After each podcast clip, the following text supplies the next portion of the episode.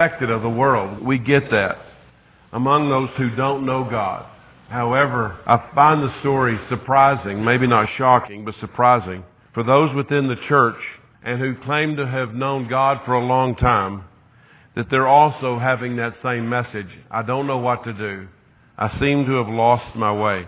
So I want to talk to you this morning about a simple truth, and it's going to sound way too simple, but I pray that it has, in its simplicity, will just penetrate very deeply the lives to whom it is directed. And I hope that that is all of us. I want to talk to you something about that's so simple that it's, it's written on every page of the Bible, and it's just this phrase, God has made a way. We may not be able to find it. We may not know it. But we have to rest in an assurance as believers that among the things that are confusing me, if I want clarity, I have to go to God because He is and has established that He has made a way. So I want to spend a minute this morning, the first part of this, talking to those who have never put their faith in Jesus as their Savior. And to recognize that this is the absolute first step in understanding and finding the way that God has provided as Thomas came into the upper room after the crucifixion and asked with his doubt about what had transpired, Jesus showed him his hands and his feet. And Thomas believed in Jesus at that time in John 14, 6, saying, I am the way, I'm the truth, and I'm the life. We know for ourselves and we know for the world. In the scriptures as simple as John 3:16, for God so loved the world. He gave His only begotten Son. You see, we understand this morning without exception that God provided a way for us to escape the weight of sin. He provided us a way to step in, out of the bondage of sin into the freedom of salvation.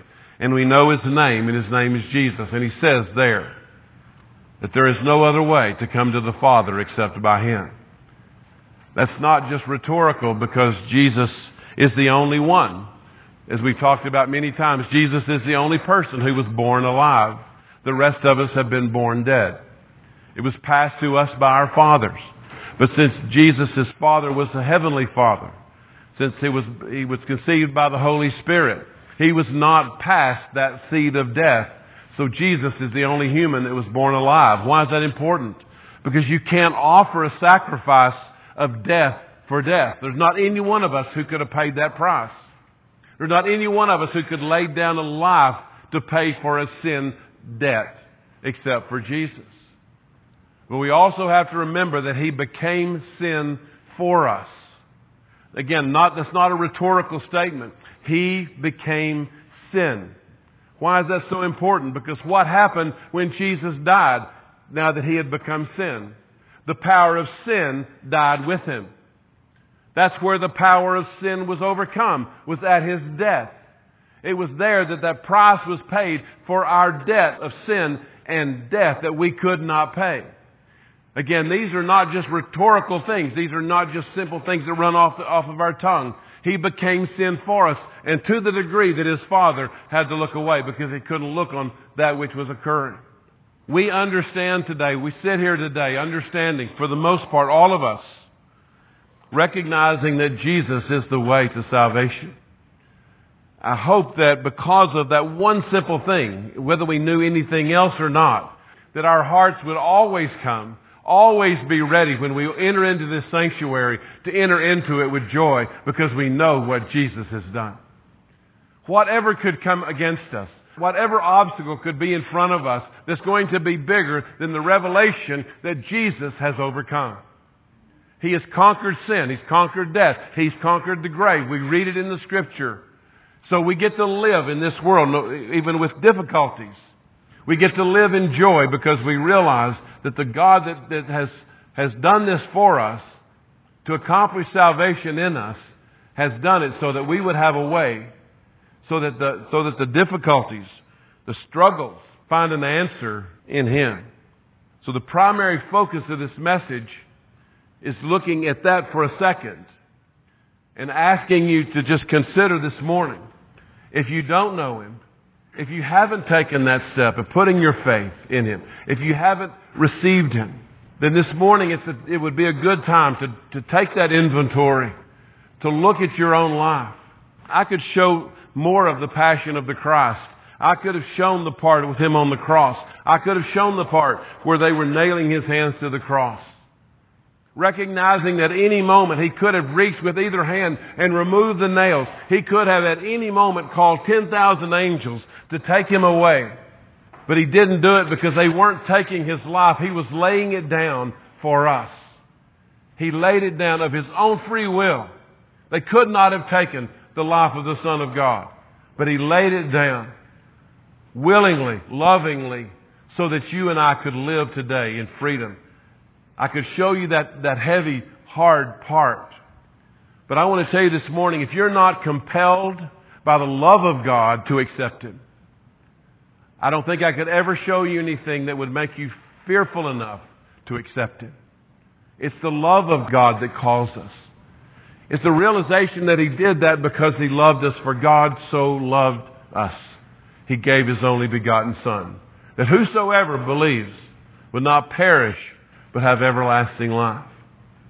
We know this well. We've been taught this since we were children. It's still a decision that we each have to make to begin this journey so that we can actually find our bearings. I want to spend the rest of the time this morning talking to us who are believers who have also seemed to have lost our way, that we have lost our bearings. So I want you to go with me this morning to 1 Samuel chapter 17. I want us to see here how he has provided us the way as believers to live where we know where we're going we, so that we can understand what's in front of us and live by faith and know who He is. 1 Samuel chapter 17. Again, we know the story very well. This is the beginning of the story of David fighting with Goliath. I'll begin reading with verse 13. And the three eldest sons of Jesse went and followed Saul to the battle. And the names of these three sons that went to the battle were Eliab, the firstborn, and next unto him Abinadab, and the third Shammah. And David was the youngest, and the three eldest followed Saul. But David went and returned from Saul to feed his father's sheep at Bethlehem. And the Philistine drew near morning and evening and presented himself forty days. And Jesse said unto David his son, Take now for thy brethren an ephah of this parched corn and these ten loaves, and run to the camp to thy brethren, and carry these ten cheeses unto the captain of their thousand, and look how the brethren fare, and take their pledge. Now Saul and they and all the men of Israel were in the valley of Elah fighting with the Philistines. We could go on into the story, and that's normally the part that we focus on. We focus on the sling, and we focus on the stones, and we focus on the battle, and we focus on David's faithfulness. But I want us to rewind that for just a second. Because had David not already found his way, the battle would have looked very different. Had David not already understood how to move forward, that he would have not been any more effective in the battle than those who were already there. So we need to look at what did David understand? What did he have that you and I need? Because if the battle's coming in front of us, I want to know what David knew. I want to understand what David already had. His brothers followed Saul. We read about that. He was their king. He was their leader. And they went forward with him for a noble cause, to a great battle, to represent a great God. I mean, you couldn't line up a greater purpose for marching into war. Here was an enemy of God. It was a noble cause that they were doing. It was a great battle that they had expected. And they knew that they were going there in the name of God. And the result was failure and fear. They trembled as the Philistine giant would come out morning and evening and present himself each day and stand in defiance to the army of God. So what was different about David that we need to understand? First of all, he did not come down hoping to get a chance to use his sling. Think about this for just a second. He didn't have any idea when he left his father what was going to unfold in front of him. He did not come bringing his sling with hope that he would get to use it. He didn't come down on planning on facing a great challenge. And he certainly didn't come down planning to fight Goliath. If we miss this piece, if we miss what happens in these few verses, we will miss what we need to know when it comes uh, against us when there's a great battle. Again, we don't march into each day expecting that I'm going to have to fight Goliath. But some days Goliath comes. Someday the hard news comes. Someday the struggle comes. And again, we don't march forward thinking that we're going to have to fight them. So again, we better be ready, as David was ready, and understand what the difference was. David came down why?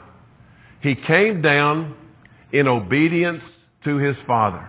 He didn't expect anything. He wasn't planning anything. He didn't anticipate a great battle. He simply came down in obedience to his father.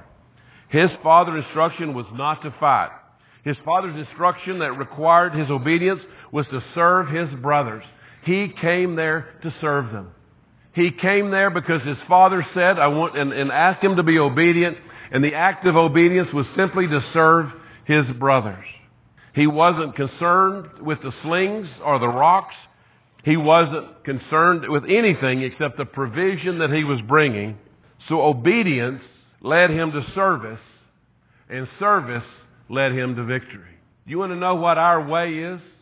What God has done? This tells you and I that we can be prepared when Goliath rises. We can be prepared when the battle comes. We can be prepared when the struggle is in front of us and we don't know what to do. We don't know where to go. We don't know what to say. We don't know what to ask. And every one of us have been there and some of us are there right now, wondering at the size of the battle in front of us. And God wants us to know right now that He has prepared a way for you and I to not have to lose our way and that the way that He's provided is obedience. I don't want to oversimplify. But what did David understand? Not only could he listen to the voice of his father and be obedient to it that would bring him to the battleground, but whose voice was he listening to as he began to march into battle against Goliath? He was still listening to his father. It just happened to be with a capital F this time. He was still listening to his father. He moved in obedience, and it is always obedience that brings us to great blessing. Again, he didn't come prepared. He didn't come thinking. Most of us have been trained to, to believe that we have to know so much, understand so much, comprehend so much, be so prepared so that if something comes up against us, I can reach into some reserve and find something with which I can fight reach into something and be able to, to do and meet whatever's in front of me. And God says that you don't need it. You don't need all the preparation that we do as long as you are able to be obedient. Because it is obedience, as David put on display, that brought him to great blessing. As is evident because of the rest of the warriors and the current outcome of the battle that it won't matter how good he is with the sling if he comes to the battle as his brothers did. If he simply comes to the battle because it is a noble cause, or if he comes to the battle because it, he knows it will be a great battle, or if he comes to the battle because he wants to represent a great God, if he comes with those purposes, the outcome for him will be exactly like it is for his brothers. There was only one difference. Only one. If you find His voice, you will find your calling. If you find His voice, you will find your blessing. If you find His voice, you will find your way. There is no way to discover it. God says repeatedly, faith comes by hearing. My sheep know my voice. He tells us over and over, and as a matter of fact, as I end this sermon, I'm going to tell you that tonight I'm going to preach on how God speaks how we find His voice. If you want to come back, you're welcome to. Because I want us to understand that all the preparation, all the noble causes, all the great gestures we can make will bring us to the same conclusion as the brothers unless we have learned to hear His voice, be obedient, because it will always be obedience that brings us to the great blessing. I could not tell you of another way. He made Jesus the way to our salvation. He made obedience the way to our victory. There's no other way. Hearing the voice of God is the most difficult thing that we teach you. Teaching people how to hear the voice of God. First of all, even teaching them that God speaks and get, getting them to believe with any expectation that God will speak and that God will speak to me. But the Bible promises repeatedly, repeatedly that He speaks and that we can hear His voice. And when we find it, when we hear it, when we obey it, it will lead us to great blessing. I want us to recognize that right now there are some who are facing great battles. That there are some who are struggling with very, very difficult things in their life. Most of us sitting here don't even know what they are. We may know of a few, but we don't know the deep and personal things that people are struggling with. We're going to have another ministry time, and uh, and I'm going to ask those who know that they're supposed to minister to come and stand here in just a minute. And the ministry is going to be very focused on one thing. If there's a battle in front of you, whether you can identify it or not, whether there's a great war raging and you don't know what your part is, you don't know how to face it, I'm going to simply ask you to come and let somebody here not pray for your answer, but pray one thing, and that is that you would hear the voice of God. Because there is no other way to the freedom you're looking for. There is no other way to remove the difficulty outside of hearing the voice of God and being obedient to it. So if you know that you're supposed to come this morning and minister, I'm going to ask you to come, to just join me up here. And as someone comes, just pray for them that they will be able to hear the voice of God. First of all, it's going to require that you sitting here will do the inventory of your life and recognize that the turmoil that I'm in has an answer, but I have to find it in the voice of God. We're not going to embarrass you. We're simply going to pray one thing. That you would hear the voice of God and be able to obey. As many of you know, Jamie received a diagnosis this week, from some tests that were just heartbreaking and hard to face. She said just a few days ago that she began to hear the voice of God, and the voice of God was saying prayer and the laying on of hands. It's not hard to figure out how to be obedient. If you want this morning, come and lay hands on her and RD, and we're going to pray. Lord, you have gathered the intercessors around RD and Jamie, and Lord, we know that this moment was seen in heaven, released by your voice, so we can be obedient in this moment. So we thank you, Lord, for each hand reaching forward, touching someone that's touching her. And know, Lord, by faith, what's happening, Lord, that in this moment she's being lowered down through the roof by the prayers of those who have gathered to lower her in front of you. Pray in this situation, Lord, that everything physical that is in that diagnosis would be bound in this moment. That it would have no freedom to destroy. That it would have no power to change or alter this life. So we bind it in the name of Jesus, knowing, Lord, that you allow us to speak on earth as it is in heaven. You tell us to pray that way in faith, so we pray, Lord, this morning, on earth as it is in heaven. We bind everything that would come against her. Everything that would change, Lord, we speak the resistance against it. The health and the goodness, Lord, that is for this couple, that you would just release it in this moment as we lower her before you by faith, knowing that by the faith of those who held those ropes, someone was touched, someone's life was changed, someone was healed. And we speak that over Jamie this morning. She saw it, she heard it. Obedience, Lord, we walk it out and we do it in Jesus' name. Thank you for the intercessor. Thank you for the prayers in this powerful moment. Lord, we don't understand all the things that you show us, but for the clarity of Dustin's heart and what he could see, the voice that he could hear, he understood that the way to great blessing was his obedience. So he comes, Lord, the, the picture that you give me, he comes prepared. He didn't come this morning prepared for a great battle, but he did come prepared to hear you. So we stand here in obedience, Lord, with, with his hands touching Jamie as he saw it this morning. And Lord, we thank you that by this simple act of obedience, great things will occur. Great blessing is released. So we thank you, Lord, for, for this individual picture that you have given him and his desire to walk this out and to be obedient. Thank you, Lord, for all that you have accomplished this morning. We don't understand it all. We don't see the end, but, but great hope rises in us because we know obedience is the way that you have provided so that we find our way to the great blessing. So thank you again, Lord, this morning that you have just shown us again, shown us with such great power, the functioning and the working of a church and what you intended when you called us together. We just pray, Lord, in the unity of our faith, in the healing over this body. In Jesus' name, amen.